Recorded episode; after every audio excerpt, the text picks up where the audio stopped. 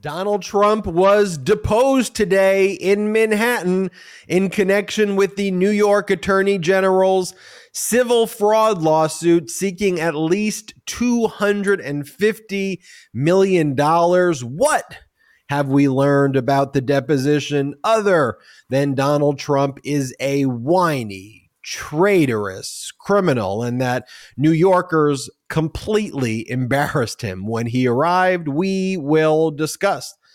Donald Trump filed a disgusting, frivolous $500 million lawsuit against his former attorney and current Meidas Touch Network host on Political Beatdown, Michael Cohen. And Donald Trump attacked the Meidas Touch Network in the complaint, there was an entire section called podcasts.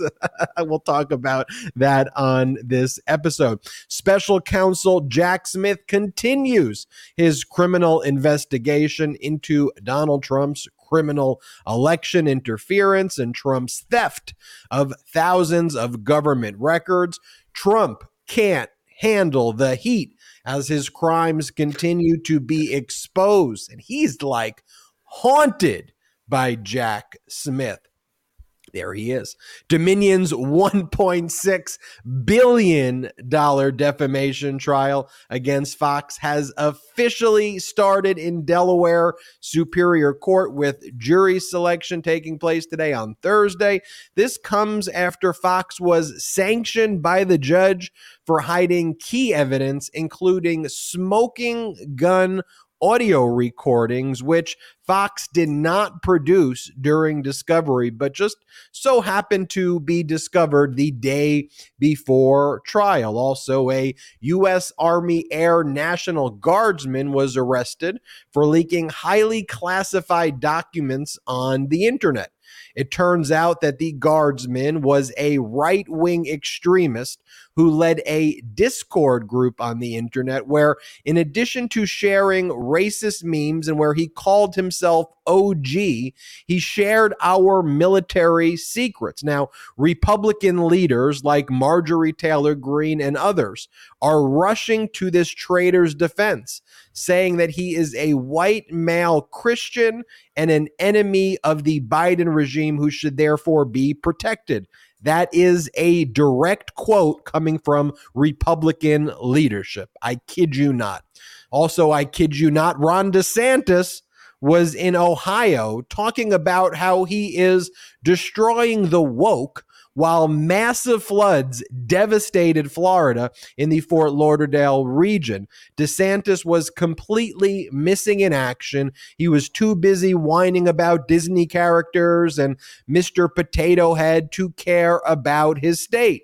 This, as he has been begging members of Florida's Republican congressional delegation to not support Donald Trump yet. And this shouldn't shock you based on all of that news. New polling that has come out this week has been absolutely devastating for the modern day Republican Party as Americans in mass are just rejecting this MAGA Republican takeover of the party, that they're too extreme. And now Americans are saying, we just want normal people. We just want compassion. We just want intelligence. And right now, that's being embodied by only one major political party, the Democratic Party. We'll also talk about some other Biden and Democratic Party wins on this episode. I'm Ben Meiselas, joined by Brett and Jordy Meiselas. A lot of news to discuss, fellas, but I'll tell you, the wheels of justice are turning in the right direction. There was a lot of buildup, a lot of it's, we were telling the mighty out there, mighty, just you wait, it's coming, it's coming, and here it is, folks. Hi. It's it's it's certainly coming. It's uh, I thought you were going to say something, folks. This is the Meidas Touch. By. I thought I thought there was something coming there, so hi. I was waiting for you, Ben. But hi. folks, hi. hi. A little uh, hey hey, how's it going, everybody? No, yeah, I, just just trying to keep up with the news today has been a full time job in and of itself. So much coming down the pipeline, so much coming off the wire. And you just see as things continue to turn in the right direction as far as justice is concerned, and as things get closer to Trump, as things get closer to the people around Trump, as the polls continue to shift in the Democrats' favor and move away from the Republicans, really like we've never seen before. What are we seeing? Republicans go in the complete opposite direction. Republicans mm-hmm. completely losing their mind, kind of doing everything possible to shoot themselves in the foot along the way. And you just feel like they're desperate. They see the walls are closing in. They see that the American people are fleeing them in droves. So they're trying to figure out, okay, what, what do we do? How, how do we how do we win in this environment? Well, America's leaving us. You know, they like to say real America, we real America. Well, guess what? Real America is leaving the Republican Party. People have no faith in this extremist Republican Party that bears no resemblance to the Republican Party of the past. And so the Republican Party goes, okay, I guess we're the party of cat turd now. I guess that's, uh, we're just going to appeal to cat turd. That's, that's our plan as the Republican Party. So uh, good luck. Uh, and just we'll, so you know, Brett, when you talk about cat turd, because, you know, uh, for those longtime listeners and, and viewers of the Meidas Touch podcast. I forget that some people might not even know what I mean. They, will know point. the reference, so you got to explain what a cat turd is. Uh, okay, I should probably explain. Cat Turd is the preeminent MAGA influencer on social media. You heard that right. And he Seriously? uses an avatar uh, that is a picture of a cat. He calls himself Cat Turd. He's on uh, Donald Trump's platform. He is on Twitter. And he's currently, as we speak, I think on Don Jr.'s podcast. Don't turn that dial. I know you're tempted. But uh, Cat Turd currently on the Don Jr. podcast, where Don Jr. suggested, and I'm not kidding here, Don Jr. suggested that Cat Turd should be Donald Trump's press secretary. And he was going to suggest that to Donald Trump for uh, you know for the future. So that's the reality of the Republican Party for you. Jordy, how are you today? Brothers, Meidas mighty. I'm doing well. I got to address something right off the bat. All right. I know you guys, based on what we spoke about last episode, you guys are having secret calls without me. You guys are going to the movies without me. Did you guys have a secret call where we're like, hey, white shirts today? We're only going to wear white shirts, and Jordy's going to wear his his New York uh, Met shirt, and it's going to be orange, and he's going to look ridiculous because he didn't get the white shirt memo. Is that what happened? Well, no, but why thing, are you doing Jordy. the hang loose with your hands while you speak? Because both of you guys are talking. Oh, you're doing that phone. You yeah, know what's phone. funny? So you know what I learned. Uh, you know, not talk- funny. I know exactly what you're yeah, about to say. Okay, Tell so, everybody because okay. Terrifying. So the podcast audience, this is an, a little uh, social experiment that you could do uh, around your house or, or out and about. Okay. So Ben, how would you, if you were miming that you were on the phone, how would you mime that you were on the phone? Oh, BS. You saw, it. you saw the video. You're such a jerk. Why would you ruin it? Why would you ruin it? Ben, ben, ben, ben completely ruins it. So yeah, so you know, most people our age, uh, you know, are seasoned vets over here. You'd put what the two fingers, right? You put your thumb up, you put your pinky up to your head. That's how you do the phone, right?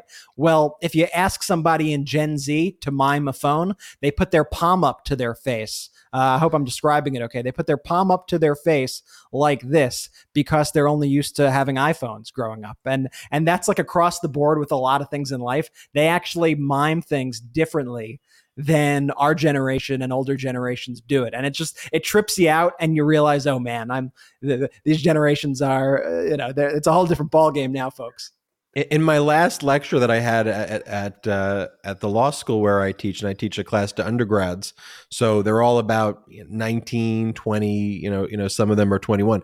I had a guest speaker who was talking about America Online because he had created one of the first Whoa. shows for America Online, and so I was just telling the class, I said, does anybody here know what he's referring to with America Online? Not a single person even knew what AOL was. Oh, Never heard of America Online. Meanwhile, I'm on like on TikTok, I'm on like 90s nostalgia talk where they like play, you got mail. you know, all that, those noises. Salty, our uh, our producer here, is informing me he's a, a proud member of Gen Z. He's he's informing me that it's like holding a brick. That's how his hmm. generation mm. does it. It's like holding a holding no, a brick, not, not, not, not, the straight palm, but like, but like you're holding a brick. So so I just need I need to get the facts, you know, to the to the Meidas mighty out here. But yeah, well, you, you, you, you talk about holding a brick. How about the New York Attorney General dropping, dropping. a brick on Ooh. Donald Trump. Donald Trump arrived in Manhattan earlier on Thursday to, I think he actually arrived the evening before, but uh, to have his deposition taken in connection with the New York Attorney General's civil fraud lawsuit. Um, he began by posting a number of like really like just deranged and despicable stuff about the Attorney General. Do, do you have some of these posts? I mean, we could just pick up anyone at random. Unfortunately, um, I do have it. You know, I find it very curious that uh, you know when Donald Trump has to go to New York for something like a deposition, he's able to just sneak in quietly in the dead of night. But it's a whole scene, and he goes, "Oh, it's such a circus! I can't be treated fairly here. It's such a circus." Such a... And when when he was getting arrested the other day, I just find that kind so, of so let's, let's, take the one where he says he just arrived, where he goes, "Just arrived in Manhattan." We, we, no one was asking. Okay, just first of all, I, like I appreciate you sharing that, but like we legitimately don't care. Just arrived in Manhattan for a deposition in front of New York State's racist, Trump hating Attorney General Letitia Peekaboo James in another unjust and ridiculous persecution of the 45th President of the United States. I built a great and prosperous company, employed blah, blah, blah, blah, built magnificent structures all over the world, but particularly in New York, and now have to prove it to this low life who campaigned on an I will get Trump platform. Then he just kind of just keeps on going on and on and on. There's other ones where he goes, The good thing about the AG Peekaboo James persecution is that I will finally be able to show what a great, profitable, and valuable company I built. Yeah. Actually, okay. some of the greatest real estate assets anywhere in the world. Her effort in strict coordination and association with the lying, country killing scum working in the White House and now discredited District Attorney Alvin Bragg will prove to be fake and even fraudulent. Her only hope is that she shopped a judge as bad as her.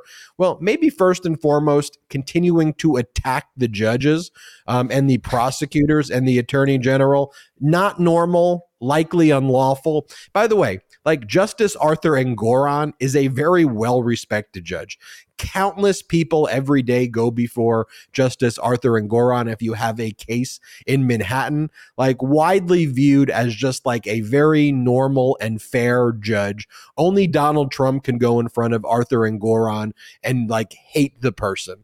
Um, so I just want to say that first about Arthur Engoron, you know, and then attacking Alvin Bragg and then these like racist statements that he makes about um, about Letitia James and, you know, continuing harassment, continuing threats. By the way, all of this ends up being evidence that's ultimately used um, by the attorney general and by the Manhattan district attorney in their cases. But you know who was watching um, this deposition very carefully, though, and closely, although he wasn't in the room.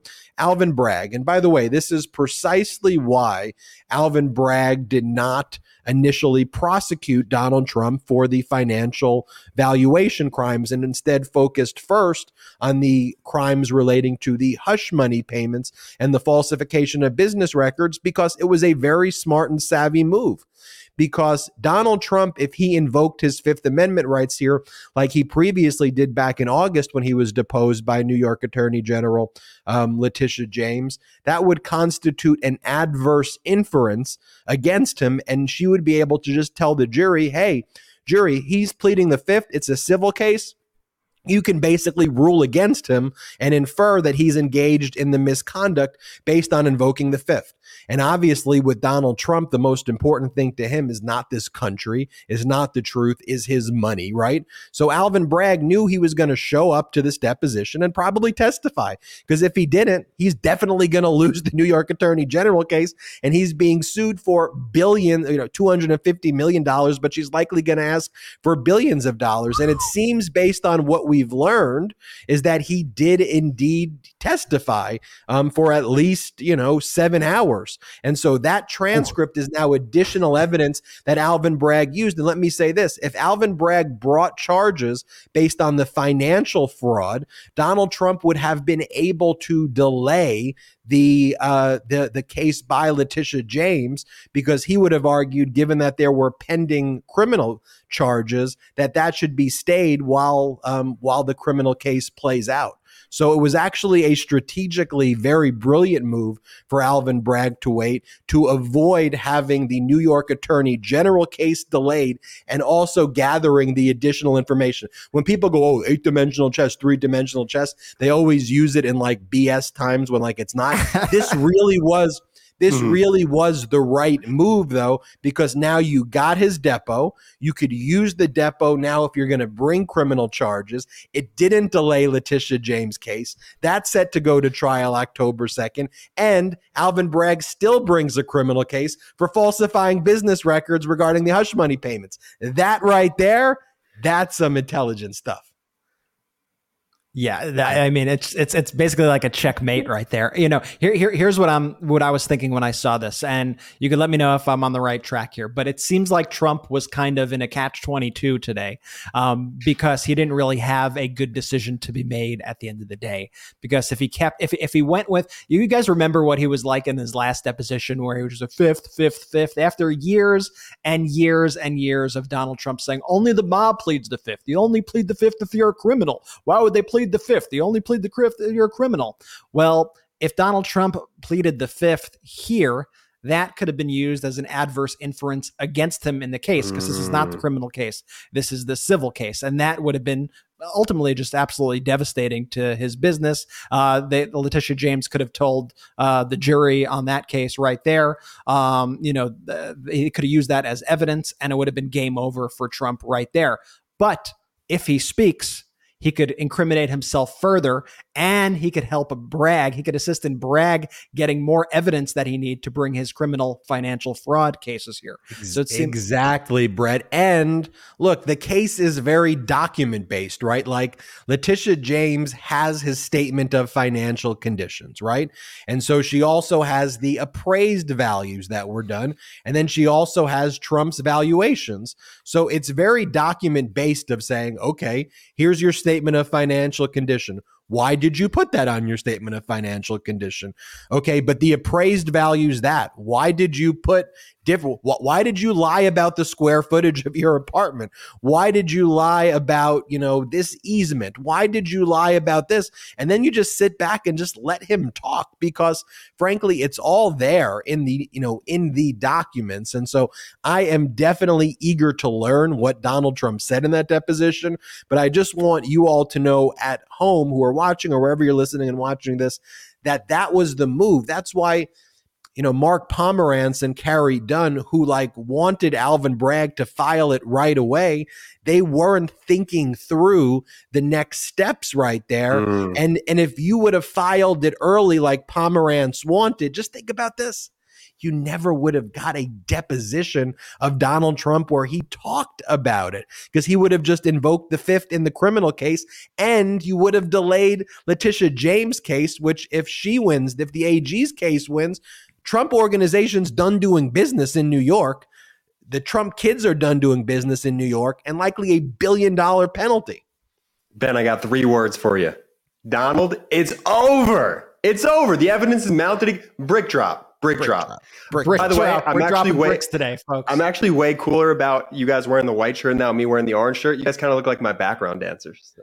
Yeah, I no, like I that, like Jordy. Yeah, but Brett, can you show the video of how Donald Trump was greeted by New Yorkers? Because Donald Trump had said he made one of the he he lied the other day too, and he was like, "Yeah, when I went to my criminal arraignment, you know, the the court staff and the police, you know, everybody was just they were crying and they were saying, "Sir," he he does the thing where he lies and he goes, "Sir," he goes. They said they said, "Sir."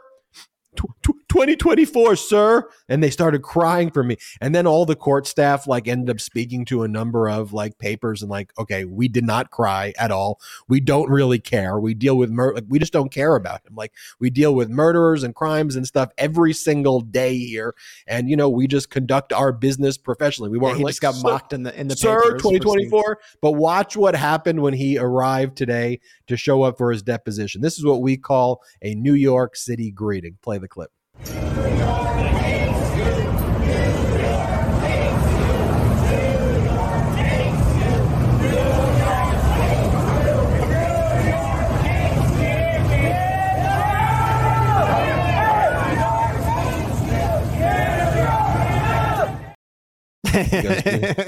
New Jordy's York got his New York shirt on.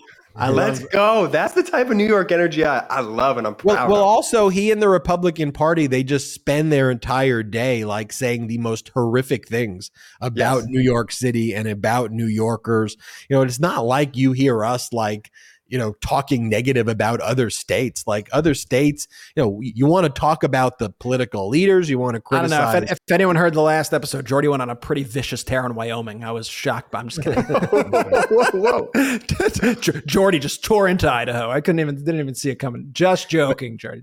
but that's you know that, that, that's welcome to New York. And speaking of just about welcome to New York, um, get out of here. Donald Trump, Donald Trump tried to derail by four weeks E. Jean Carroll's rape and civil rape and defamation case, which is set to go to trial on April 25th.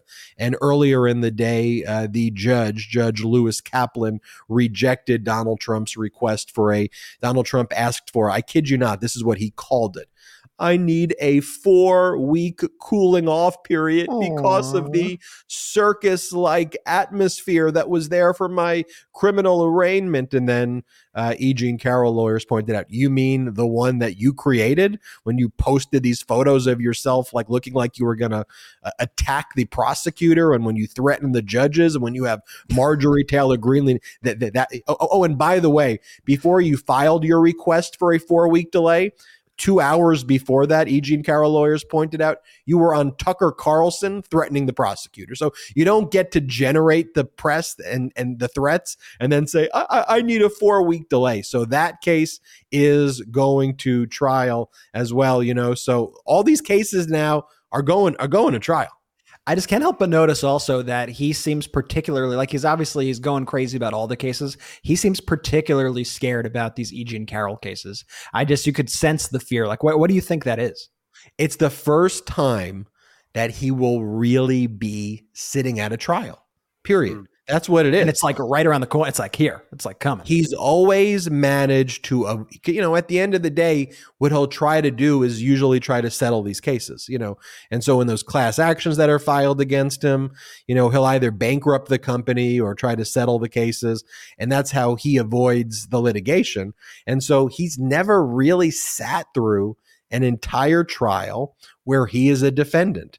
And I think he is legitimately scared of that prospect where he has to be held accountable for his conduct. It's never, it's, this is really the first time. Like when you think about it, try to think of another case where Donald Trump sat through a multi week trial. And in this trial, they're going to call, and the judge is allowing it, other female victims who have been raped by him and sexually assaulted. So those will be witnesses. Those women will be witnesses. Then you'll have E. Jean Carroll um, will be a witness. You'll have the Access Hollywood tapes being played. And then Donald Trump's going to be called to take the stand. That's so wild. Yeah, no, it's it's definitely got to be. I mean, all these situations, he's never actually been in these situations before, and you could see the palpable fear. I, I, did you have we shown the deposition footage from the last deposition? I, I don't even think. I think we set it up, but I, don't remember. Did we? No, show it? it. So so this is so just to be clear to set, set the stage for what this is. In the special mm-hmm. proceeding that's brought by the New York Attorney General. A special proceeding is like a formal investigation under a New York Attorney General statute. It precedes the filing of the lawsuit. So the New York AG lawsuit was filed in September of 2022. Before that, there was a period of an investigation called the special proceeding, where you're able to take discovery. And as part of that, the New York Attorney General, Letitia James, showed up and deposed Donald Trump. And, and this is what happened when the deposition took place. Here, play this clip. So, Mr. Trump, I take it you are, are not going to answer any questions about your preparation today with your counsel. Is that correct? Then should I say this, mm-hmm. or should I respond to that? Just read that. For all of the reasons provided in my answer, which is incorporated herein in its entirety, I decline to answer the question. Okay. Uh, Mr. Trump, the focus of our investigation and what we are primarily going to cover today involves the presentation of your statements of financial condition between 2011 and the present. Uh, I take it you are generally familiar with those statements. Is that correct? for all of the reasons provided in my answer, which is incorporated herein. In its entirety, I decline to answer the question. Okay. Um,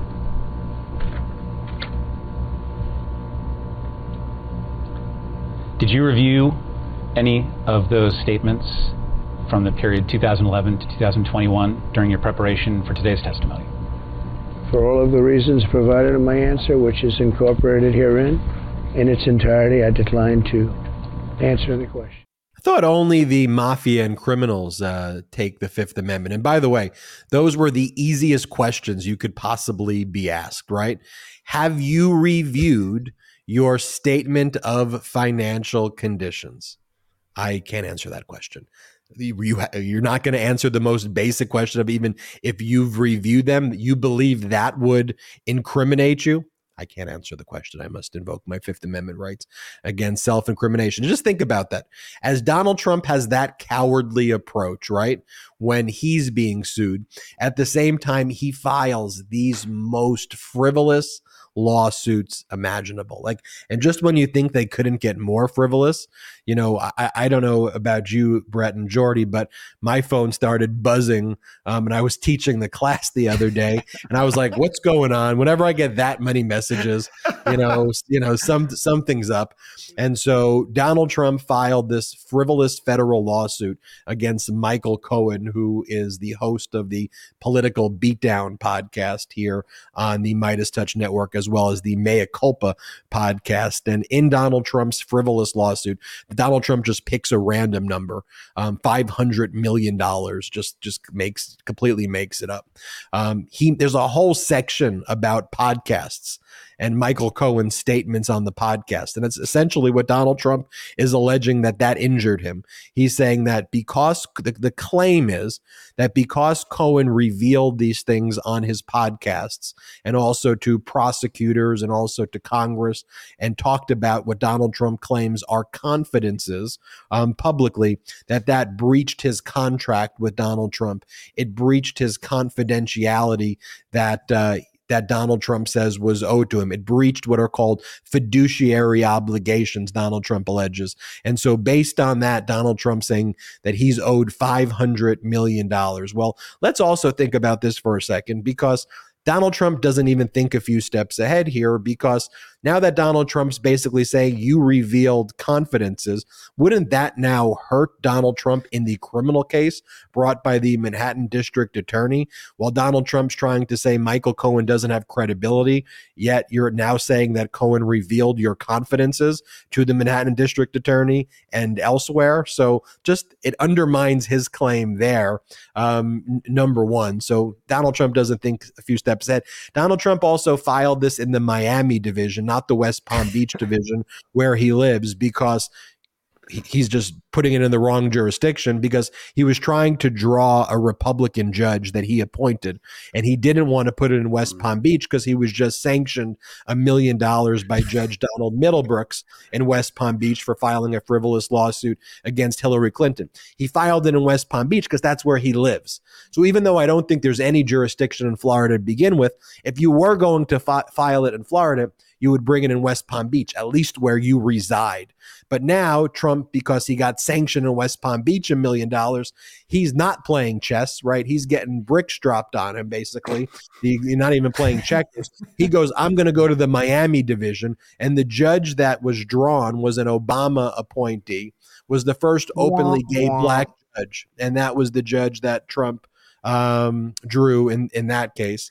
Um, so that's it, it reminds me too, Ben, of the the post that we showed before, where he was like, "And Letitia James, she only tries to judge shop to judges that are beneficial." It's like, no, it's, once again, it's projection. It's exactly what Donald Trump tries to do. He tries to judge shop. This one backfired in his face. You're so this right. Entire strategy, yeah, this entire strategy against Cohen already backfired in his face because of what you said, and and I thought KFA's analysis on this was so good. Like, if if the claims that Cohen has said to the prosecutors or whatever, if they weren't true, you would file a defamation claim. You wouldn't you wouldn't file this lawsuit. So you're kind of acknowledging that those statements are true while you're also trying to undermine the witness. So like what is it exactly that you're really doing here? The case doesn't make any sense on its face, but you know, uh, what an honor to have a mention. Meidas Touch literally mentioned in the actual filing itself. We talked about all the podcasts. Yeah, thanks for the promotion that. of the podcast of the Meidas Touch Network. Uh, you know, it's a pleasure. Uh, it's good to know you're a fan. I mean, first Donald Trump posts our Ron DeSantis story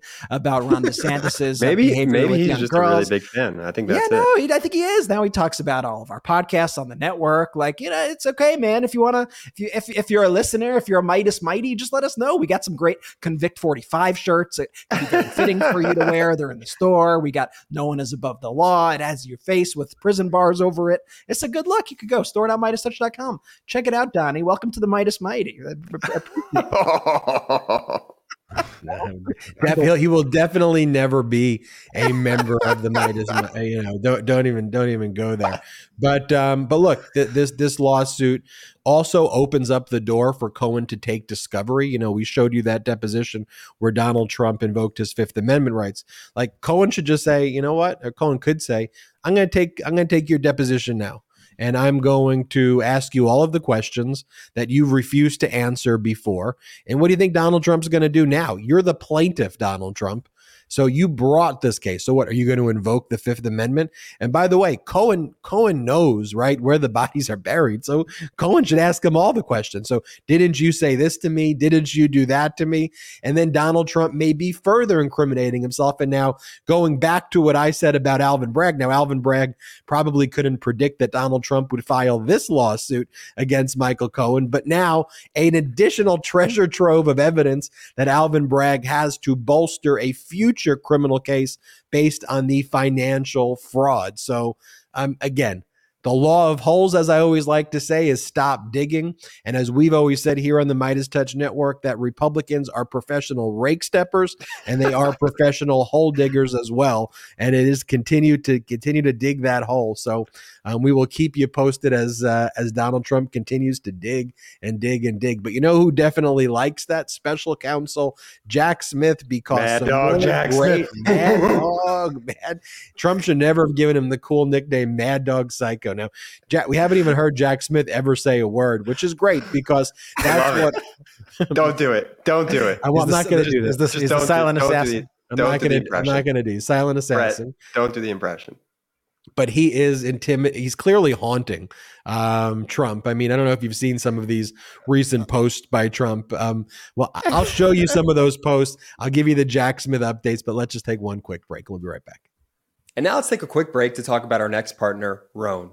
If you're like me, you understand the pains of finding out what to wear. Let's face it, most clothes are uncomfortable or too tight or never actually the size that you really are, and not to mention the annoyance of trying to put together a good outfit. And when you finally do have a good fit, you can only wear it for a few hours before you have an important meeting or dinner, and then you have to change. Everyone wants to dress their best and look good at all times because, frankly, it's a confidence booster. So here's the deal men's closets were due for a radical reinvention, and Rhone stepped up to the challenge. Rhone's commuter collection is the most comfortable, breathable, and flexible set of products known to man. And here's why. Rhone helps you get ready for any occasion with the commuter collection, which offers the world's most comfortable pants, dress shirts, quarter zips, and polos. You never have to worry about what to wear when you have the Rhone commuter collection. Rhone's comfortable four-way stretch fabric provides breathability and flexibility that leaves you free to enjoy what life throws your way, from your commute to work to your 18 holes of golf.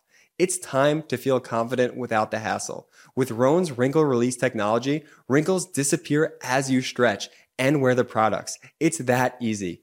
With the Gold Fusion anti-odor technology, you'll be smelling fresh and clean all day long. And on top of that, Rhone is 100% machine washable, so you can ditch the dry cleaner altogether. I absolutely love Rhone. This has truly become my go-to commuter fit.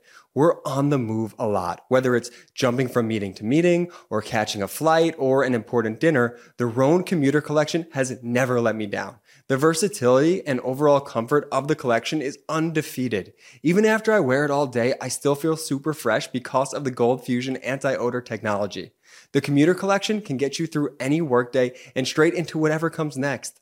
Head to rhone.com slash Meidas and use promo code Meidas to save 20% off your entire order. That's 20% off your entire order when you head to R-H-O-N-E dot com slash Meidas and use code Meidas. It's time to find your corner office. Lock him up. Indictment season is upon us. Celebrate with the new indictment season t shirt and v neck exclusively at store.meidastouch.com.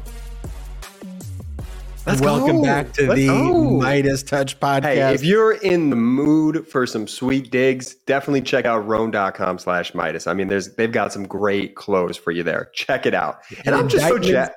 Yes. Uh, no, I just wanted to say, I'm just so, I, I, just keep thinking about that New York clip. And I'm just like, a lot of our audience doesn't know that we grew up on Long Island. We're from New York originally. And so anytime we could play a New York clip, like I just get so jacked up. And let me say, Jordy, on that note, so Jack Smith, so I actually have heard him speak. There are clips of him speaking. He hasn't spoke obviously throughout this entire case, which is hilarious because Trump oh, just I'm Jack Smith. Oh. No, but but uh, Jack Smith is a New Yorker. Jack Smith is in New York. So Jack Smith sounds like a badass New Yorker. And oh, when you listen yeah. to these clips, if you look them up, and it reminded me also of Jordy, your New York accent, which you kind of you kind of lost along the years. I don't, don't do this. I, I, I gotta play. This don't is from Jordy. This. You know the what clip you, I'm gonna play. So Jordy you know, you know what I'm going to play. Um, where, where, what is the context of this Jordy New York clip? You're, but you're doing something. You're doing a charity event for kids, or you if you're going to play the clip, I think you're about to play. I was a senior in high school, and we were helping kids in the community who were interested in basketball. Because as you guys know, you guys weren't on the basketball team, but I, I was the captain of the high school basketball team. Yeah, and yeah. so we did a lot of giving back to the community, and that was one of the initiatives that we did. All right, I got to hear Jordy, Jordy with the New York voice, and then we'll get into Jack Smith. Mad I can't Dog believe style. you're playing this. I hope to better enrich their lives, better enrich their basketball careers, and who knows? Maybe they'll remember me in a couple years. Maybe they'll remember me in a couple years. Hey, I, I got to say, I so Roots. Yeah, so I'm, I'm, not. I'm not making fun of the voice at all. I think the accent is awesome. I, th- I think the accent That's is great. killer. I just never. I just do not remember you speaking like that. It's I because like, we all spoke like that. It's because we all spoke like that. Then I went to school in Ohio, so I kind of had to drop the accent because everyone was looking at me like I was crazy. But I love yeah. the New York accent. Uh, Sometimes right, I fall back into it. One more time, then we get into Mad Dog. I hope to better enrich their lives, better enrich their basketball careers, and who knows? Maybe they'll remember me in a couple years don't, I, I just don't remember that. I, maybe, maybe they do. Have they remembered you in a couple years, Jordy? Have they remembered you? They, they, still remember you in a couple years. They, they, they knew that you would start a pro democracy media network in a couple of years. Who knew? Who knew? Who knew? Who knew? Who knew? Who knew you were going to trade the basketball for a microphone in a couple years? Eh? Ooh, hey, Jordy. Ooh, hey, Jordy. Hey. All right. And as, as as Jordy says, indictment season is not in a couple of years; it is upon us. indictment indictment season is upon us, and Special Counsel Jack Smith is following the money. One of the things that I said that we should be very, very, very focused on in Jack Smith's investigation. Remember, Jack Smith led the public integrity division within the Department of Justice, right? So his specialty is following the money and he's prosecuted campaign finance crimes and money laundering schemes and wire fraud. And so I know there's a lot of focus on what took place on January 6th itself, what took place leading up to it, the fake elector scheme, Donald Trump's threat to local and state, uh, local and state administrators and election officials. I know there's a lot of focus there, but let's not forget that between November of 2020 and January 2021, right? Donald Trump's political action groups took in about $250 million, right? And they didn't really spend any of it. And they objectively lied to people in the emails to raise the money, right? They lied about the claims of election fraud, which didn't exist, which they knew were lies. And how do we know that they knew they were lies? Because they've said it. They knew they were lying to the people. it's it's quite simple. So when you lie to people to get money, that is called wire fraud and when you do it through emails and other kind of technology like that. So that is a wire fraud claim. Also, um, the the Trump uh, political campaign said that they had an election defense fund, and guess what? There's no such thing as an election defense fund. It did not exist. So they raised tens of millions of dollars for a fund that wasn't even a real fund and didn't go to anything. So where did the money go? And that is an area that is haunting Donald Trump because that is where he does not want the hood to be lifted. And that is precisely where special counsel Jack Smith is looking. He's looking into the money, he's looking into these shell companies that were basically created to receive funds. Because once the money goes even from like a Trump political action group to this next organization, you don't really get to see where the money goes after that right? So basically, was the money going to these organizations, which were purely set up to receive money from the political action committee groups, and then basically funnel it back to Trump or funnel it for other nefarious purposes or funnel it to Trump's plane and funnel it to these events and funnel it to all of these other areas? That is being probed. And specifically, the knowledge of the people sending these emails lying about election fraud, sending these emails lying about the existence of election defense funds, these people sending emails lying about where the money would go, and those lies, and then receiving funds for those lies. That's wire fraud. By the way, the same charge, for example, that Steve Bannon um, was prosecuted by the feds for. Donald Trump pardoned Steve Bannon for it. But remember, Bannon helped create this like fake GoFundMe account, which which was basically like, even though Donald Trump said Mexico is going to pay for the wall, well, oops, Mexico didn't pay for the wall, so now who's going to pay for it? You are. And how are you going to pay for it? With a GoFundMe account. So they set up a GoFundMe account, and Bannon said it's going to build a wall. Did it go to build a wall? Well, if a wall is a yacht owned by a Chinese billionaire, then I guess it built the. I'm sure. Uh, to be to be fair, and I'm not sure if Bannon tried this argument in court, but I'm sure inside the yacht there were walls, and so mm. we built we built a bunch of walls in my in my beautiful yacht that I you know it's so infuriatingly stupid that like I wouldn't put it past them that they actually did argue that we built a wall. We didn't say what wall. Oh my god. Well, we'll see if they're even arguing anything because even though even though Donald Trump pardoned Steve Bannon from the federal prosecution um, New York state authorities are prosecuting uh, Bannon for state violation. So Bannon keeps showing up in court and like firing his lawyers that can't be pardoned by a uh, president of the United States.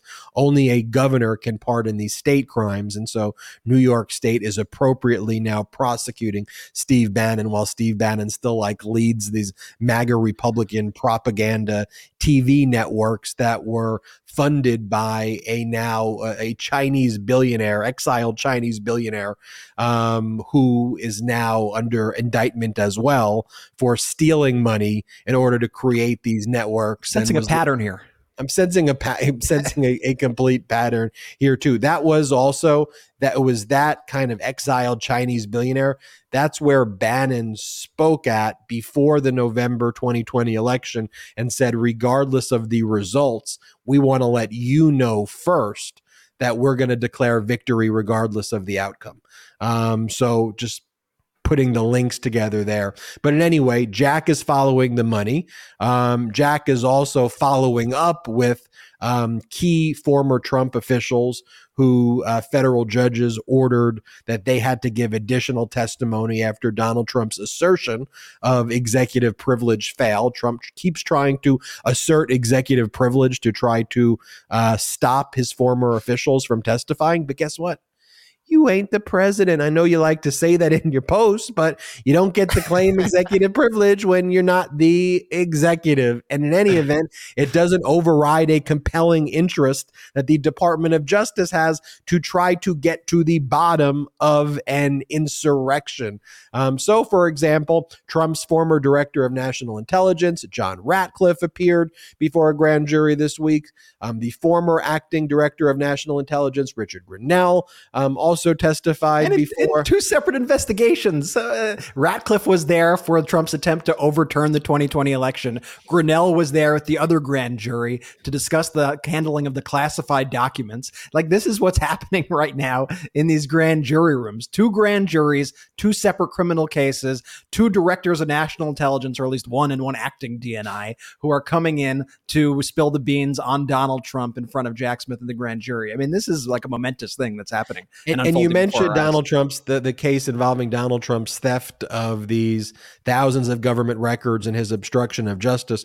We're also learning that one of the areas that Jack Smith is focused on is apparently Donald Trump would like show these documents. I mean, this isn't a big surprise, right? But he would like show the documents to donors and visitors at Mar-a-Lago. And in particular, one of the things they're focused on is this map containing very sensitive national security information that Trump would be showing apparently to um, donors and aides and people who don't have the security clearances to see it. So that's also another focus of Jack Smith's. Of yeah, Jack to Smith's see it, then he was likely shopping them. You know, I mean, we said it. I think Brett made the excellent point when uh, uh, Trump was speaking with Hannity yeah, and he yeah. talked about how Nixon had had papers and how he almost sold them for X amount of million or whatever that story was. the government did pay him. He's like, Nixon got 19 million for these. What about me? You're like, wait, what did you say? what, did you, what, did you, just say? You just okay. So yeah, I mean, shopping them. He's window shopping them. Um, you know, you're in deep shit when someone says, uh, someone starts telling a story about the grand jury, and someone has to ask which one. Which, which, which, grand jury? Good. And then if, if, you could dig further, the, the, one in the Department of Justice. Which one in the Department of Justice? There are multiple. there are multiple investigations in the Department. Are we talking state or federal? Are we state, federal? With... Then when we're in federal, are we talking documents? Are we talking overthrowing yeah. the government? Just uh, we we need a. You could say on which one, like three levels into that question. it's, it's a it's grand jury inception over there with Donald Trump and his criminal investigations. That's for sure. No, no doubt about it. And look, and here's what Donald Trump is posting about on his social media platform oh, because he doesn't like this news. He goes, special prosecutor, and he puts prosecutor in quotes. Jack Smith is illegally leaking massive amounts of confidential information to the fake news media.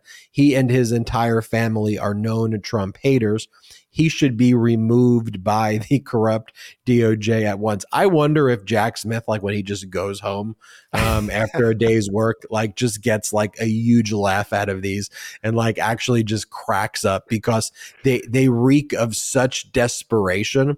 Um, and then here also, right? You know what what Trump is upset about too, though, is the confidential information. Like Trump believes that this information uh, that he stole is confidential. Like even his thing with Cohen was that like my crimes are confidential. How dare you reveal my crimes? Yeah. And you know, and here, even though it's the, the, whole accusation that Jack Smith is leaking, you know, is it's probably the leakers are probably likely the Trump witnesses who went before the grand jury because Jack Smith runs a tight ship. But regardless, what Trump Plus, literally like the media sits out of these courthouses and they wait for people to enter and exit also, and so that's how they get a lot of their reporting.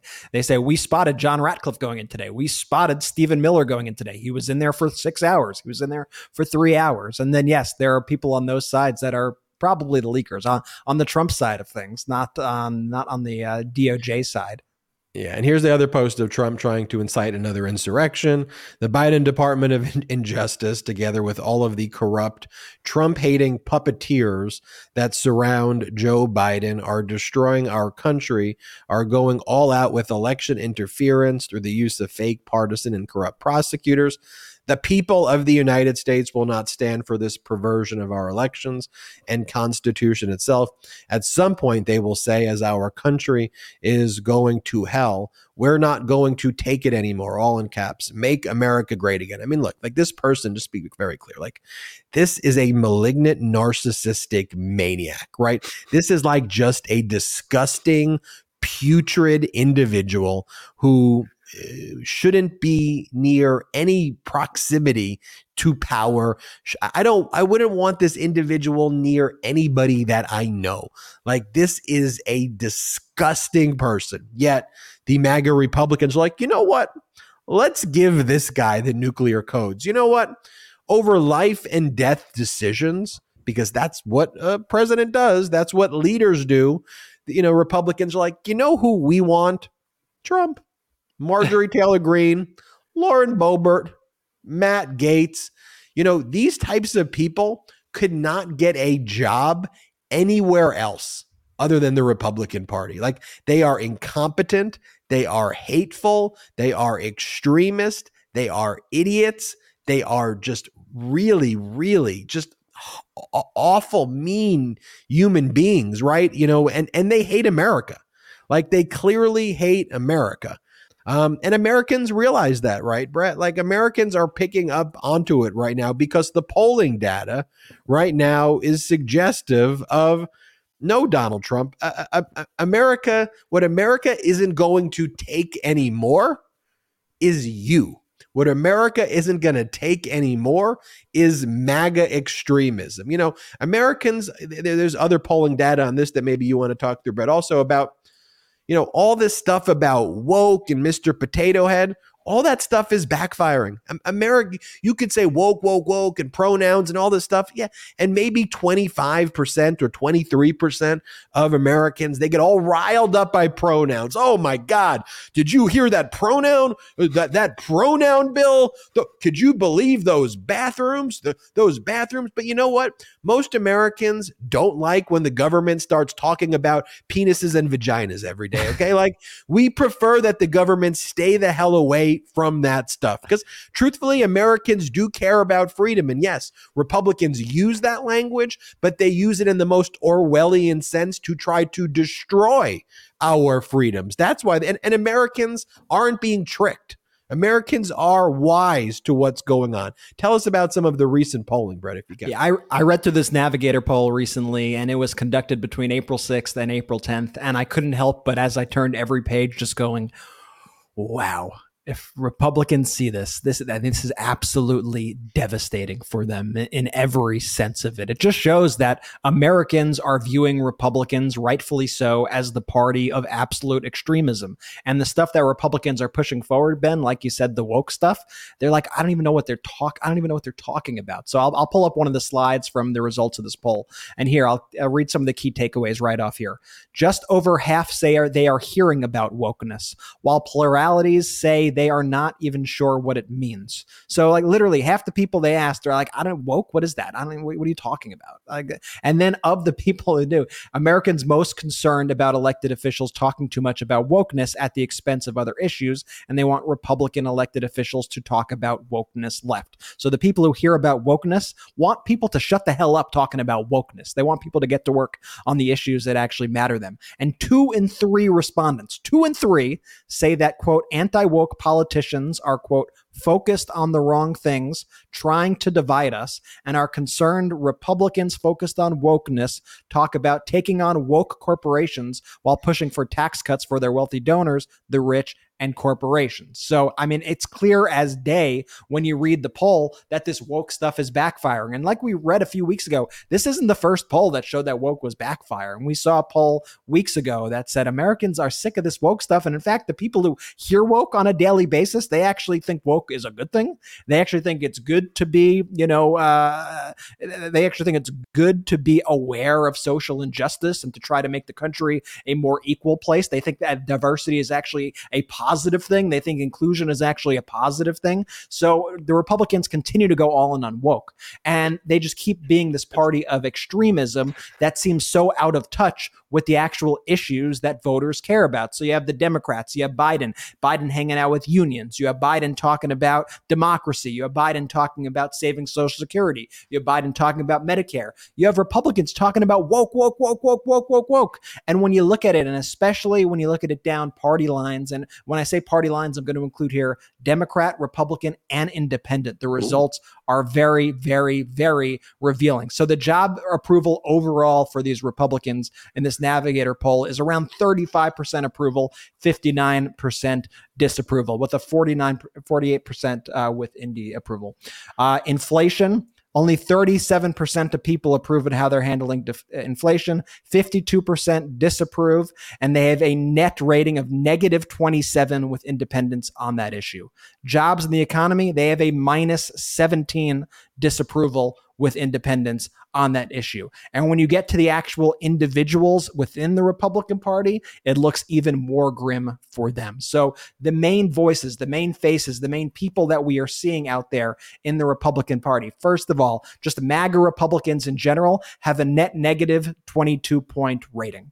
Okay. And then the most unpopular of the Republicans, George Santos with a net negative 36, Marjorie Taylor Greene with a net negative 25, Lauren Boebert net negative 12, Kevin McCarthy net negative 10, Jim Jordan net negative 10 rating amongst the population. And these are the people who are front and center. These are the people who have the power in the Republican Party. And that's why we always say, okay, you want to make Marjorie Taylor Greene your pick for vice president. You want to lift her. You want her to be the voice of your party. You want Jim Jordan running your committees. You want Kevin McCarthy to be speaker.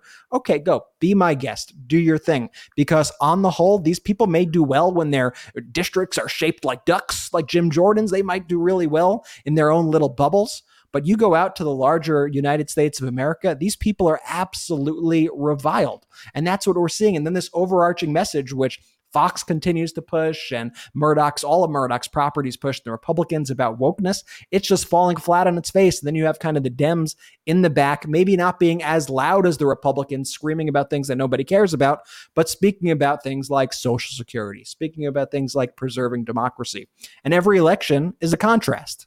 You have two choices, okay? So are you going to pick the extremist party who screams about woke all day and is stripping away all of your rights?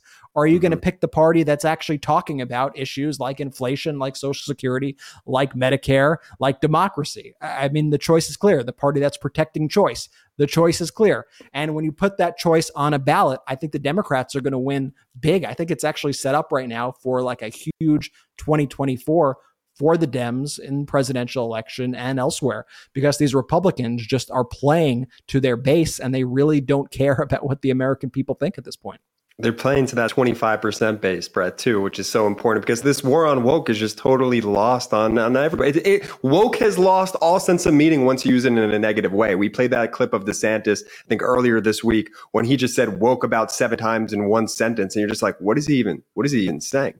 And then to your point, the American people are just so sick of this phoniness of the of these games of these MAGA Republicans. What they care about are the issues that affect their lives. Hey, is my Medicare going anywhere? Hey, is my Social Security going anywhere? And when these MAGA Republicans, when these Republicans talk about anything other than woke, it's talking about how they're going to strip this stuff away. Unbelievable. I mean, and, and, just let them continue to play this game. I say give them the mic, let them speak because every time they speak, they trip over themselves. And look, speaking, and just do. You go, Brett. You go. I was gonna, and speaking of Ron DeSantis, let's just look at what happens when a politician strictly focuses on placating the base, strictly focuses on performative antics and screaming about woke all day when there's an actual crisis that hits the state. Currently, Fort Lauderdale, Florida is underwater, and there's another flood watch right now as we speak. And I'll pull up some of the footage of the flooding in Florida. It is absolutely devastating. Cars underwater, these roads look like rivers. It is a complete and utter disaster.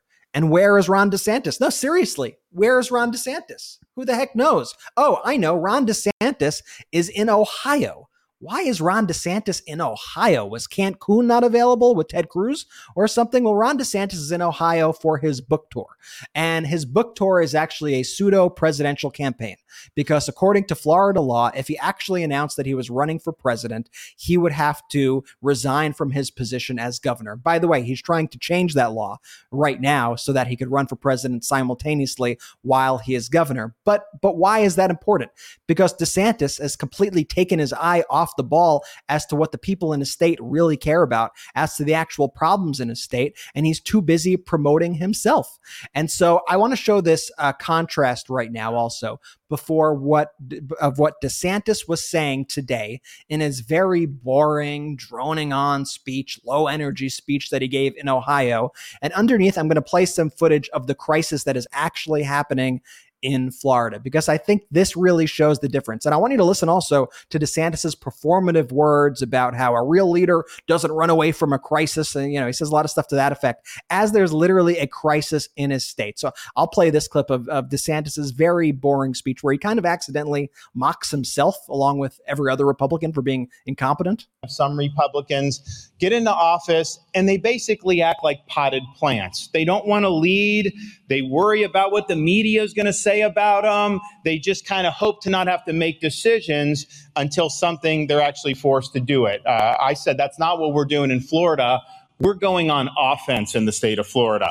I'm going to get out in front of issues. I'm going to be leading on issues. I don't care what the left says. I don't care what the media says. We are going to deliver big victories. And I'll tell you, when you're on offense, it's hard for them to keep up with you because they don't know what we're going to do next. Well, that to me does not look like a guy who's on offense. That looks to me like a very weak guy who's been on defense against a guy who is under uh, civil rape trials, who has been indicted, uh, who is under multiple criminal investigations, and he is kicking your ass, Ron DeSantis, by like double digits. Just like you don't even, even in Florida polls, you're getting your actual ass handed to you.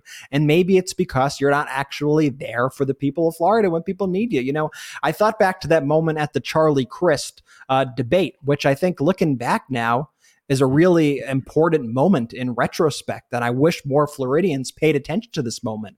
It was the moment where Charlie Crist during the debate turned to Ron DeSantis and he said, Hey, if you win this election, are you actually going to be there to govern for the people of Florida? Or are you going to be too busy running for president? In a crisis like we're seeing right now, the answer to this question, I think, is very important. And DeSantis had no answer. DeSantis just stood there, did not know what to do, did not know how to even handle himself. I'll play this clip. Ron, Ron, you talk about Joe Biden a lot. I understand. You think you're going to be running against him. I can see how you might get confused, but you're running for governor. You're running for governor. And I have a question for you. You're running for governor. Why don't you look in the eyes of the people of the state of Florida and say to them, if you're reelected, you will serve a full four year term as governor? Yes or no? Yes or no, Ron? Will you serve a full four year term if you're reelected governor of Florida? It's not a tough question. It's a fair question. He won't tell you just the absolute brutal, just the absolutely brutal moment. And Damn. today, you know, the the mayor of Fort Lauderdale was out there, and they asked him, they're like, so. Uh, excuse me, have you heard from Ron DeSantis at all? And he was like, no. I mean, you know, I, we, we're trying to get in touch with them, but no, we haven't heard anything. We don't know what's going on. I'll play that quickly. Have you spoken with Governor DeSantis? Governor DeSantis has not yet called. Um, uh, I'm not sure what's going on, but I'm sure he's uh, very interested in what's going on here, and uh, we're happy to work with his office. But I'm sure Floridians are incredibly happy that Ron DeSantis decided to pick a flight with the pick a fight with the largest tourist attraction in the state that employs the most people in the state with Disney. I'm sure that's where they want their resources going to in the state, not fixing their insurance crisis, their teacher shortage, their rent crisis. And even just today, the Florida State House passed a bill banning abortion at six weeks, which is basically a total ban on abortion. And Ron DeSantis is expected to sign that. Is that what Floridians really signed up for? I don't think so. And this is this kind of extremism will be rejected on the national stage. And meanwhile, Ron DeSantis is also now he's he's like running around. He's begging. You guys see this story? It's so pathetic. He's running around begging Republican lawmakers in Florida to say, please stop endorsing Trump. Please, do you endorse me? Please stop publicly endorsing Trump. Please, please, please, please, please. Because out of all the Republican lawmakers there, out of the 20 Republicans in the state congressional delegation, not one, not a single one of them has endorsed Trump. So all of DeSantis' people are making these phone calls. Please, you don't endorse Trump. Please, you don't endorse Trump. Please, hear me out. Hear me out. It's absolutely pathetic. I, I want to take this moment though to compare. Let's compare to like what an actual, you know, leader could do when they have a Democratic supermajority and they actually want to help the people. You know, I think the anti DeSantis and somebody to me who's incredibly presidential, who's just doing such a kick ass job, is Michigan Governor Gretchen Whitmer. She is doing an absolutely incredible job in such an important state. And there's a reason why she did so well in her election. So, what did Gre- Governor Gretchen Whitmer do? Well, she just signed multiple gun reform bills into law. That right there is actually working for the people. I'll play the clip of the signing today. Such an incredible moment. And just last week, she repealed an archaic abortion ban in Michigan that was on the books since 19. 31. It was described as one of these trigger laws that would take effect as Roe v. Well, as Roe v. Wade was overturned. Um, Governor Whitmer actually referred to this as a zombie law and gave a really good, passionate speech when she signed away this law. I'll play this uh, speech from Governor Whitmer. Today, we're going to take action to make sure that our statutes, our laws reflect our values and our Constitution. I'm excited today to be signing a bill that will repeal our Extreme 1931 law that bans abortion and criminalizes nurses and doctors for just doing their jobs. This is a long overdue step, and it proves that when we keep fighting to protect everyone's ability to make their own decisions about their bodies, we can win. During the conversation around these laws, I was asked often about this trigger law, and I had to explain no, no, no. This is not a trigger law. This is a zombie law. This predates Roe and is at threat of coming back to haunt us all, right? So, to all the women and girls and our allies in states that don't value you or your rights, maybe you should come to Michigan. That's she's not talking about woke M&Ms. She's not talking about Bud Light or gas stoves. She's not talking about all this BS. She's actually working to actually help Americans. And I don't like Gretchen Whitmer because she is a Democrat. I'm not like, oh, whoever the Democratic governor there, I'm going to love. Her. I like her because she stands up for the people. And by the mm-hmm. way, that's why voting matters. You know, I, I've heard often like, you know, people go, well, what do you want us to do? These laws are being stripped away. Should I just vote harder? I guess I'll, I guess I'll just vote harder next time. Yes. Yes, you, you should. Honestly, you should. You should vote and you should try to get 10 other people to vote. You should try to get 100 other people to vote mm-hmm. because for the first time in 40 years, in 40, 4D years, for the first time, Democrats control all branches of the Michigan state government, which is why Governor Whitmer was able to repeal that draconian law. And that's why every single election matters. Could you imagine if one of those extremists, if one of those extremists was in power in the governor of Michigan, that they, they would be doing the same thing DeSantis is doing.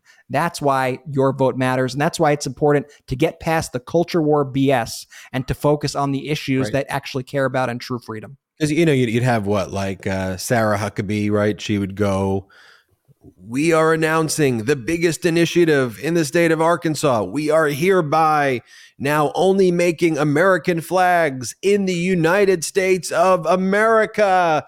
Yeah, it's like okay, like uh, we're we're good with that, but like, can you maybe help with like healthcare costs or like with education. Like I, I, appreciate that the flags will be made in America. You know, great, great work. Um, and that's your executive order. But like maybe you could deliver something for the people. Because let's think why why do we bring why do we elect leaders, right? Because problems emerge. Otherwise, you wouldn't need a leader, right? If there wasn't a problem to be solved and we lived in a utopia, then you, everybody would be a leader. You wouldn't need someone to actually make those decisions. Everybody. But, you know, when you're on an airplane, for example, the passengers can't always be the captain. You want someone who's got experience and you want someone who can actually fly the plane. And so, just for example, like a problem arose, right? When it comes to the situation we had where inflation was very high over this past summer, right? Biden could have basically been like, you know, look, the real issue, uh, imagine rather if DeSantis was in charge, right? And you have inflation. First off, they would deny that it exists, right?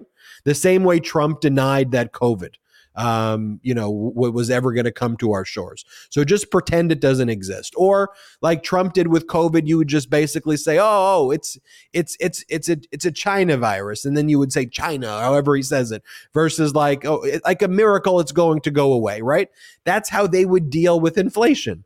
That's how they would. That's how they dealt with COVID. And even when people were dying, when people are dying in Florida, when people are dying across the country, what are you talking about? This isn't this isn't a real thing. What you, it's like a eating a fajita is more dangerous. Inject yourself with bleach. What are you talking about? You know, stop the testing. Stop the testing. You know, insane things like that, like deranged things versus actually a leader confronts a difficult problem, rallies an international community or, or rallies the, rel- the, the stakeholders and addresses the problem, right? That's what you, that's why that's why Trump completely failed with COVID. He's not a leader. He's an idiot. And his malignant narcissism um, narcissism killed millions of people as a result. But think about how Biden dealt with inflation, right? all of the MAGA Republicans blaming him. You know, this is the worst. Look, it's Biden's inflation. By the way, it all was because of Donald Trump's ridiculous policies, but whatever. Biden's like, I'm going to roll up my sleeve and be a leader. Let's do something like the Inflation Reduction Act. Let's actually pass legislation surgically to address a problem. And guess what? Inflation has now fallen by 45% from its summer peak. And guess what? Also, gas prices are down and grocery prices fell last month for the first time since September of 2020, right? Inflation has now dropped to its lowest level in almost two years, cooling to 5% in March and falling for the past nine months in a row. You know why? Because we have a leader. And Biden didn't say, "Oh, like a miracle, it's going to go away." Oh, oh, it's it's the Chinese inflation, right? It's it's the China inflation. No, he was like, "This this is an issue. We are Americans. We will solve problems. That is what we do here. And that's what we did. And we solved the problems versus, you know, this MAGA Republican victimhood and excuses and excuses and excuses. And you know what it's also bolstered by? It's bolstered by the fact that they've got this right wing propaganda network in Fox that just spews and spreads the disinformation. They don't care about the truth. And by the way, the whole essence of Foxes being created by Roger Ailes back in the 70s was because he didn't like how the media was treating Nixon. So they literally wanted to create a Republican propaganda arm. Well, now they find themselves in a defamation trial where they are being sued for $1.6 billion. And on the eve of that trial, they were seriously sanctioned by the judge for concealing evidence. And there are some smoking gun tapes that we are going to play for you, which were just released one day before jury selection, which took place on Thursday. We'll play those clips for you right after this quick break. And now let's take a quick break to talk about our next partner, Lomi. Now, I've never been able to compost before. It was always too complicated, too much work, and frankly, I don't think I even knew exactly if I was doing it right. Then I got a Lomi. Lomi allows me to turn my food scraps into dirt with just the push of a button. Lomi is a countertop electric composter that turns scraps to dirt in under four hours. There's no smell when it runs, and it's really quiet. Thanks to Lomi, I have way less garbage each week. My family, we're down from three bags per week to just one. And here's something pretty cool. My wife, she recently started gardening, and we've been able to use the dirt that Lomi produces to help fill the garden. And since I got my Lomi, I throw out way less garbage. That means it's not going to landfills and producing methane. Instead, I turn my waste into nutrient rich dirt that I can feed to my plants. I feel so great knowing that I'm composting and creating soil instead of waste. And I have basically a limitless supply of dirt for my garden. The other week I had my in-laws over for dinner and the food cleanup process was such a breeze. Plus they all think I'm super eco-conscious now. If you want to start making a positive environmental impact or just make cleanup after dinner that much easier, Lomi is perfect for you. Head to lomi.com slash Meidas and use the promo code Meidas to get $50 off your Lomi. That's $50 off when you head to lomi.com slash Meidas and use promo code Meidas at checkout. Food waste is gross. Let Lomi save you a cold trip out to the garbage can. Welcome back to the MeidasTouch podcast. And we are still live, and we are live on the first day of the Dominion defamation case against Fox. They are seeking $1.6 billion. Jury selection took place on Thursday. Um, testimony will probably start to take place on Monday with Rupert Murdoch uh, expected to testify very early. He's going to be called right away, we think, by uh, the lawyers uh, from Dominion. Uh, Rupert Murdoch, Lachlan Murdoch tried to fight, tried to quash uh, showing up. And it was even discovered uh, before the trial took place, like on the eve of trial, that they were also lying about their official titles and their corporate structure. So the judge had a lot of issues with that. And the judge said to Fox's lawyers, you, you better stop lying to me because we just caught you lying about your corporate structure. And boom, Fox was caught lying again, um, and new evidence was discovered that Fox hid. So, just so you know, before trial, there's a process in litigation called discovery. And in that process, the litigants exchange information and they're required to certify under penalty of perjury that they've conducted a search and they're producing all of the responsive information. Well, it turns out that Dominion learned on the eve of trial that Fox lied under penalty of perjury and did not turn over all of the evidence that was requested. How did Dominion learn this? Well, from a former senior Fox News producer named Abby Grossberg. And she used to be um, one of the main booking people at the Maria Bartiromo show, as well as one of the top bookers for the Tucker show. So, as part of that role, she would be involved in the pre interview process. And so, for those not familiar with the way some of these interviews work, sometimes before the actual interview that goes live, you will have like the host of the show conduct a, an interview with the guest to kind of know what the guest is going to say. And ideally, just to be a little bit careful not to maybe air some things that could be false and defamatory. However, here, what the evidence showed was that on these pre interviews that would take place, Maria Bartiromo would be told by Trump administration officials leading up to the January 6th insurrection, people like Rudy Giuliani and other former former top Trump administration officials that they knew they were lying about all of this. They didn't have the evidence, and that um, you know that that Dominion was not um, in any way involved in tampering with anything, that they had no evidence against Dominion, right? So clearly that's going to be relevant to Dominion's case. Clearly that's the type of evidence that Dominion asked for. And also, these Trump administration officials would tell Maria Bartiromo, hey, you need to pay attention to January 6th. That's our backstop. Start hyping up the insurrection, basically. Start hyping up January 6th. And by the way, these recordings were, were again, were released by Abby Grossberg. Why would she release them? Well, because Fox fired her.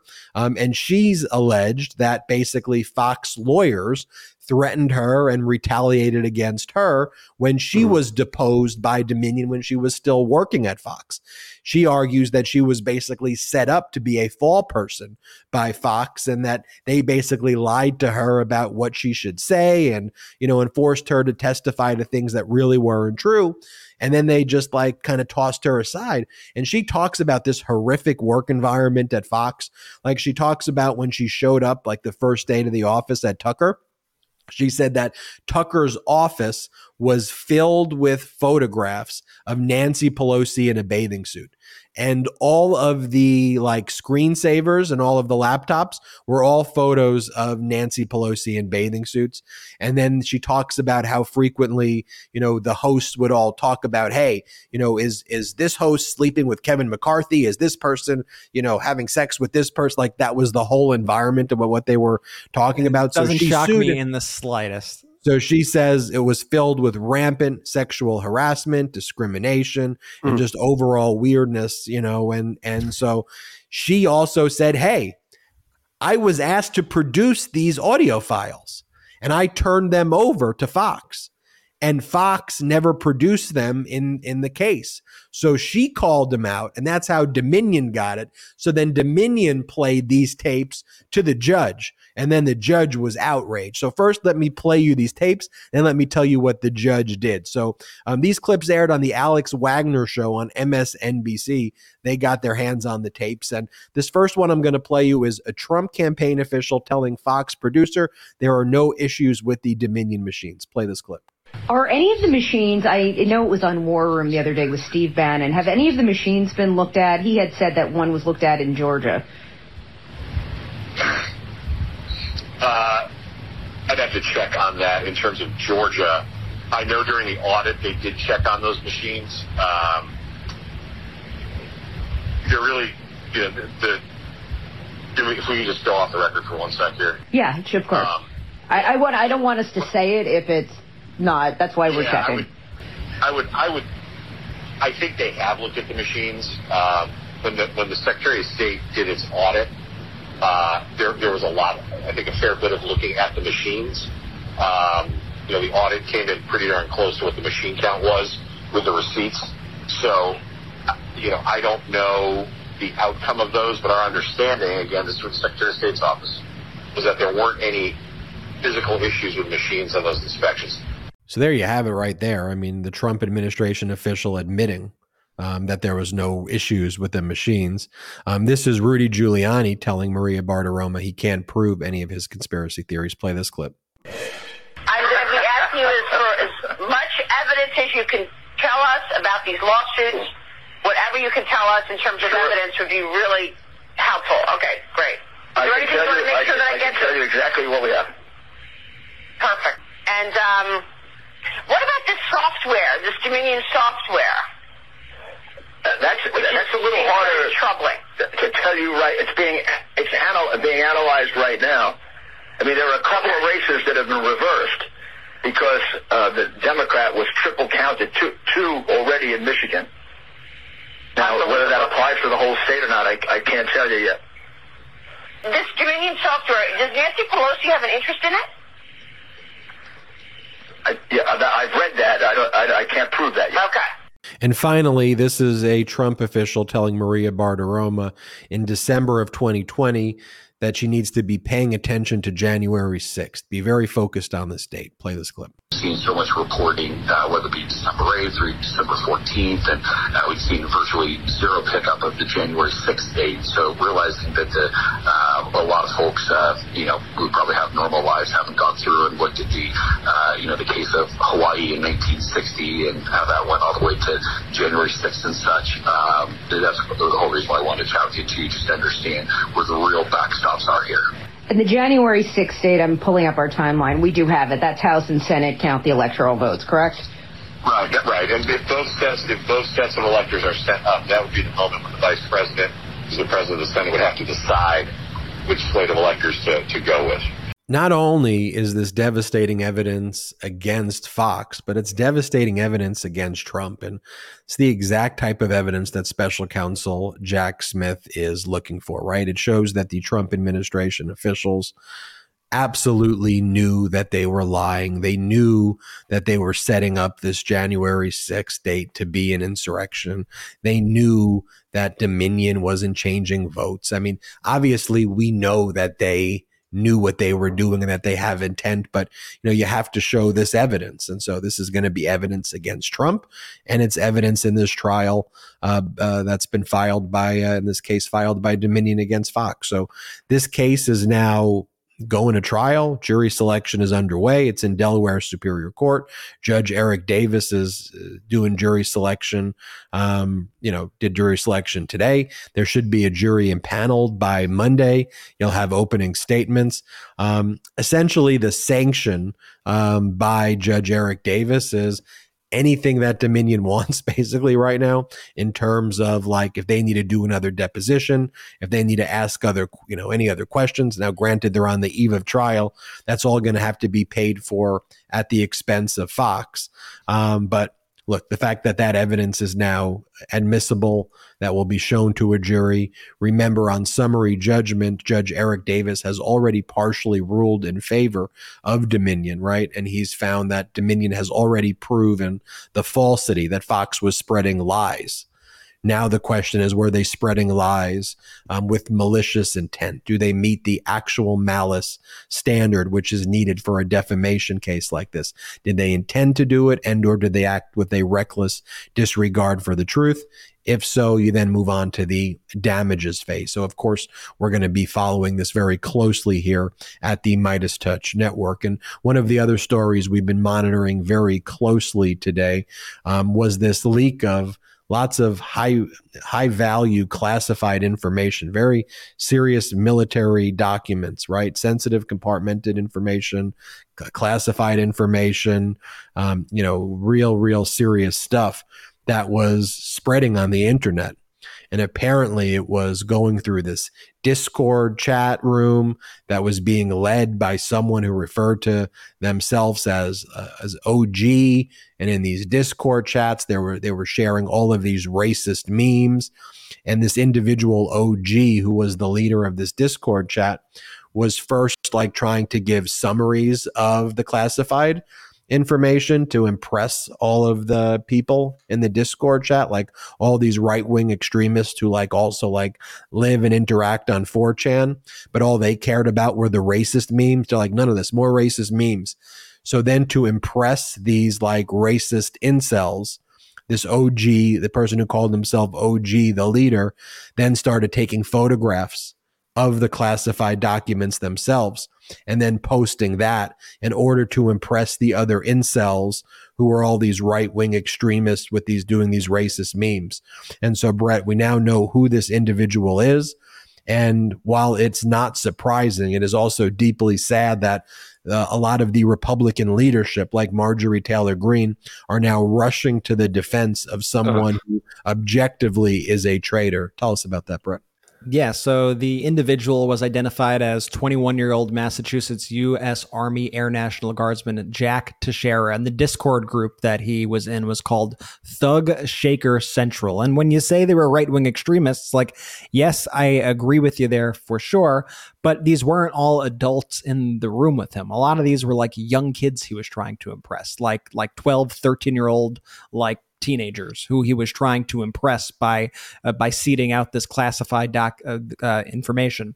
And eventually, these classified documents ended up going from this Discord server onto these other forums, where they were taken by the Russians, taken by all these foreign entities. The you know New York Times got a hold of them. They were disseminated far and wide, and this goes back months and months and months ago. And these are hundreds and hundreds and hundreds of pages of some of our, our most sensitive intelligence that this guy was sharing. I mean, like granular things about what is happening on the ground in Ukraine, sensitive information about our allies, uh, information about like U.S. spying operations. These are the most sensitive of information of documents that he had shared, and they ended up on these Russian language telegram stations. Um, New York Times did a whole expose to try to figure out who this was. The Washington Post article about this, and I found particularly fascinating if you want to read kind of the genesis of these Discord groups uh, that he was in and and how this information ended up getting in, uh, disseminated. But this was really, I, I, mean, there's no kind of black and white situation to it. The guy was arrested today. Um, I would say in a pretty large show of force, like the the FBI, you know, showed that Good. They had a lot of helicopters uh, showing up around his house. You know, a, a ton of agents. Um, you know, we kind of saw the whole perp walk go down on on camera. The Pentagon came out, made a statement. They called it a deliberate criminal act, and I think it's also important that we realize this was a deliberate criminal act and yeah. not the actions of a whistleblower who was going out there. Mm-hmm warn the American people about something that was going on. This is somebody who deliberately leaked this information. And as of now, that reason that we're finding he deliberately leaked the information was to impress a bunch of 12 year olds on a Discord chat or something to that effect. And so naturally, you know, you should be objectively be able to look at this and go, this guy is a traitor this guy leaked our sensitive documents. He apparently had this top secret clearance along with a lot of other people. Um, you know, I'm not, I, I, don't know the process of a 21 year old getting this clearance, but it seems like he had this clearance uh, apparently. Um, but what does what does the Republican Party look to? What's their first thing? Oh well, what political party does he support? Uh, what color is his skin? Mm-hmm. What religion? Mm-hmm. Uh, uh, what, that, that's the first thing that they look to. And so Marjorie Taylor Greene kind of reveals the whole entire crux of her ideology by being a voice that immediately immediately comes out not to applaud the United States of America for finding the leaker, for arresting the leaker, um, not to condemn the leaker for damaging our national security, potentially damaging our relationship with our allies, causing distrust among our allies. No, Marjorie Taylor Greene took the side of the leaker. And here was Marjorie Taylor Greene's statement. She said, Jack Jake Teixeira is a white male, Christian, and anti war. Let's just stop right there in the first sentence. That has nothing to do with any of this man's crimes. And as we've seen from everybody like Greg Abbott the other day to Marjorie Taylor Greene right here, it seems like they want to now overtly say, we always know they've done this in the past structurally, right? Or or they've done it in more subtle ways. But the Republican Party is now openly saying he can't be guilty of anything because he is white, male, and Christian. If that's not giving away the game, then I don't know what does. And that's only the first sentence. It gets worse from there. That makes him an enemy to the Biden regime. And he told the truth about troops being on the ground in Ukraine. Ask yourself, who is the real enemy? A young low level guardsman or the administration that is waging war in Ukraine, a non NATO nation against nuclear Russia without war powers? So that's Marjorie Taylor Greene taking the side of somebody who was a traitor to the United States of America. Um, and by the by way, the way, she's on the, she's on the Homeland Security Committee. She's on the Homeland Security Committee, so she has access to our our top secret information. She has access to classified information as well. And you could thank Kevin McCarthy and the Republican Party for giving her access to that information. And that's why once again, it's why voting matters. It's why you need to keep the pressure on Kevin McCarthy. It's why we need to vote out all these Republicans because you have people who are really like she she said, "Are ask yourself who the enemy of the country is. Look in the mirror, Marge look in the mirror at every step of the way, at every opportunity. You support our enemies and you support the people who do damage to this country. It could not be clearer. And there were a whole host of other voices, these MAGA influencers online who immediately rushed to this guy's defense. And you could guarantee they would not have done so if he was not, as Marjorie Taylor Greene said, a white male Christian. They would not be rushing to his defense if that was the case. It's all about, in their mind, justice is for the other people, uh, uh, people who get arrested are not white. People who get arrested and prosecuted are not me. They're not Christian. Nope, that's not the people who get arrested. The mm-hmm. other people get arrested. But mm-hmm. if you're white, male, and Christian, and if you are on our side, if you believe what we believe, then guess what? You get a get out of jail free card. That's why I read this quote often on uh, the MeidasTouch podcast and, and on other shows that we do. And I ask our listeners and our viewers can you identify who was the person who said this quote? Let me read it. The government is afraid of the guns people have because they have to control the people at all times. Once you take away the guns, you can do anything to the people. You give them an inch and they take a mile. I believe we are slowly turning into a socialist government. The government is continually growing bigger and more powerful, and the people need to prepare to defend themselves against government control. And I always ask, I said, who do you think said that? You know, and sometimes people go, oh, did, did Marjorie Taylor Greene say that? Did Lauren Boebert say that? Was that a quote by Paul Gosar or Jim Jordan? I say, no, it was it was Timothy McVeigh. It was a quote by Timothy McVeigh, the Oklahoma City bomber, um, who killed hundreds of people. That, that that's who the quote is. Um, and I I read that quote because Timothy McVeigh is one of the most horrific terrorists in the history of, of, of, of our country, in the history of the world. Yet Timothy McVeigh, who killed 168 people, 19 of whom were children, sounds identical to the way MAGA Republicans speak right now. They would have him as a hero today. Uh, he is exactly their base. Like th- that is who the MAGA Republican Party is. You know, and and, and I think I I, I want to mention that point here, Brett. To your point, you know, to what you're saying there too, is that this MAGA Republican Party, it's not a normal Republican Party. These aren't conservative people. They're not. There's nothing that is conservative about these views. And I'm sick and tired of large media networks doing the both sides thing, right? Oh, on the one hand, you got Democrats, liberals, progressives, and then on the other hand, you've got conservatives, uh, Republicans, and you know, there's extremes, uh, all extremes. It's just you know, just two two let political parties. Let me give an example right now, as we speak right now, as we do the show. Bill Barr is on CNN, so let, yeah. let's just put that in perspective for a second. Yeah, and, and they want to normalize the behavior. But by the way, you know what? If CNN wants to do that, there's a reason that more people watch the Meidas Touch Network, more people watch the Meidas Touch podcast than watch Bill Barr on CNN. Frankly, that, that you know, it's like okay, CNN. You know, as you continue to alienate your viewers, and frankly, as all legacy media and large media networks alienate their viewers by gaslighting people, people are like, "What are you talking about?" Like, okay, this Republican Party, these people are insane these people are fascists. These people are traitors. Stop feeding me a diet of gaslighting, media. I, I I'm not going to be gaslit. I know what you are doing. Stop it. And the media is not stopping it. And and you know, and it's why we got to speak the truth.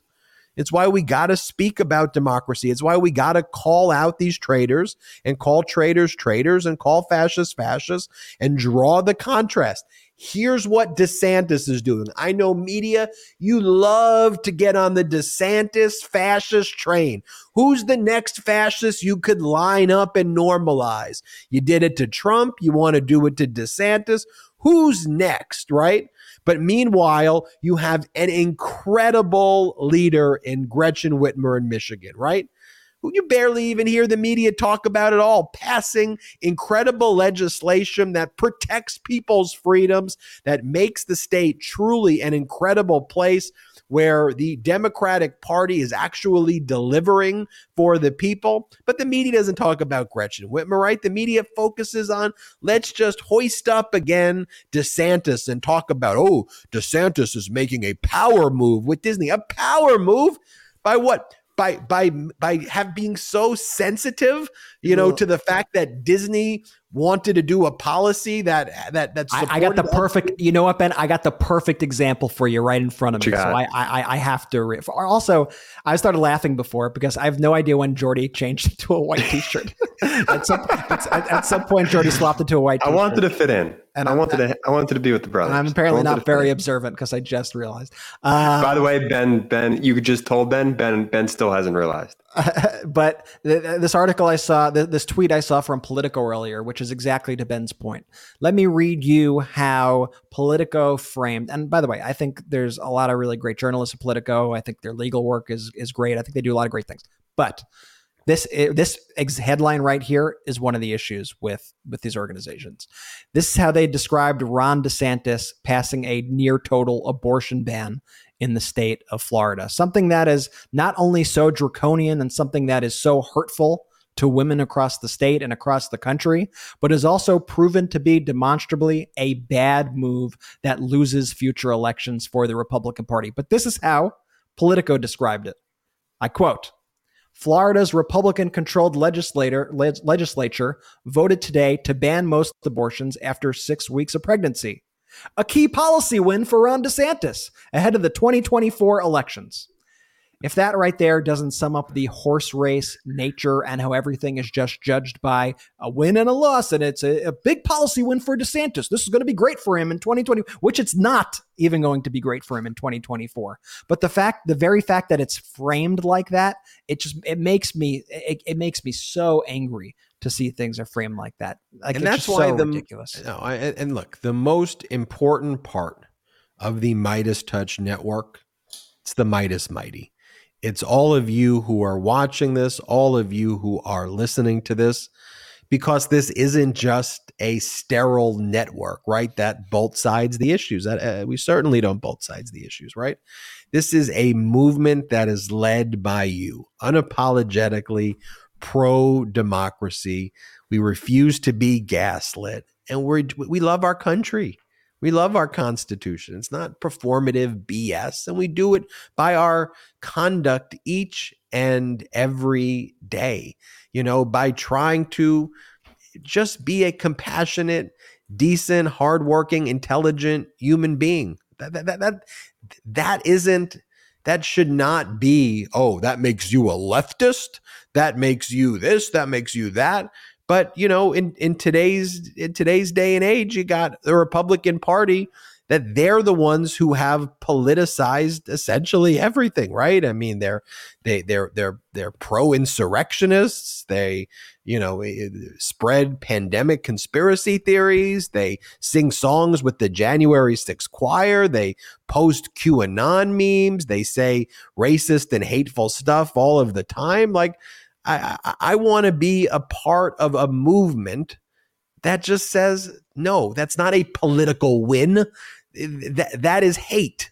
That is something that is disgusting. And that is something that we should and will continue to call out. That's why I love this pro democracy movement um, that is created by you, fueled by you, powered by you.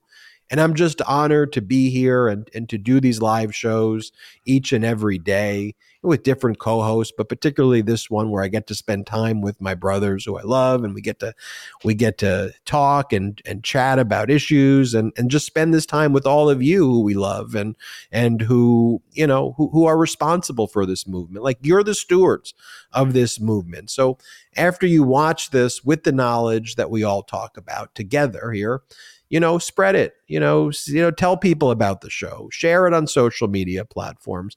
Let your friends, neighbors, and colleagues and everybody know. Hey, look, here it is. This is where we like to talk about we love our country and we want to make it better and we love our constitution and we want to improve things and we want to have sensible conversations. That that's this space.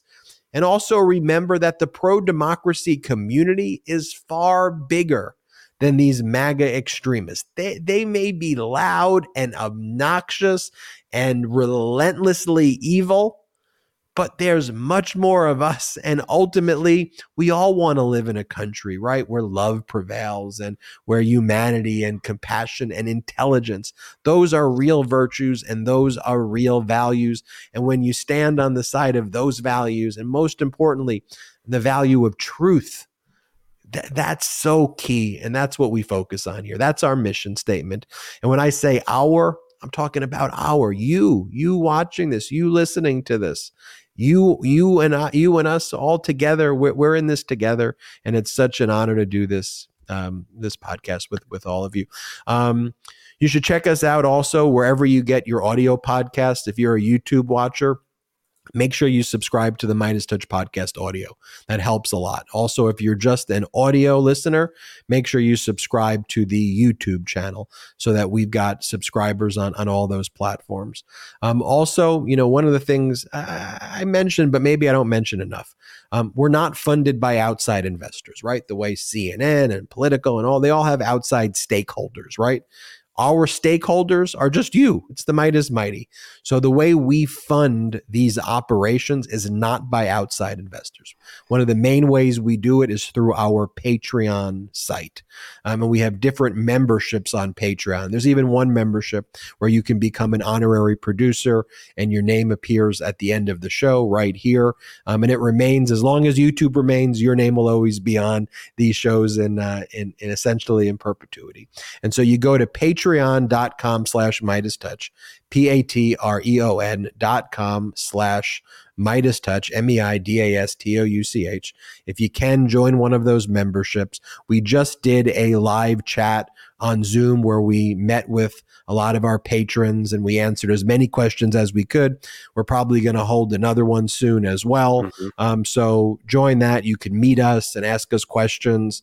Um, but again, no pressure. Don't join Patreon if, if you can't. So I don't, you know, just spread the videos, share the videos. But if you can, that is one of the ways, no matter where you are in the world, that you can help out. Patreon.com slash Meidas Touch.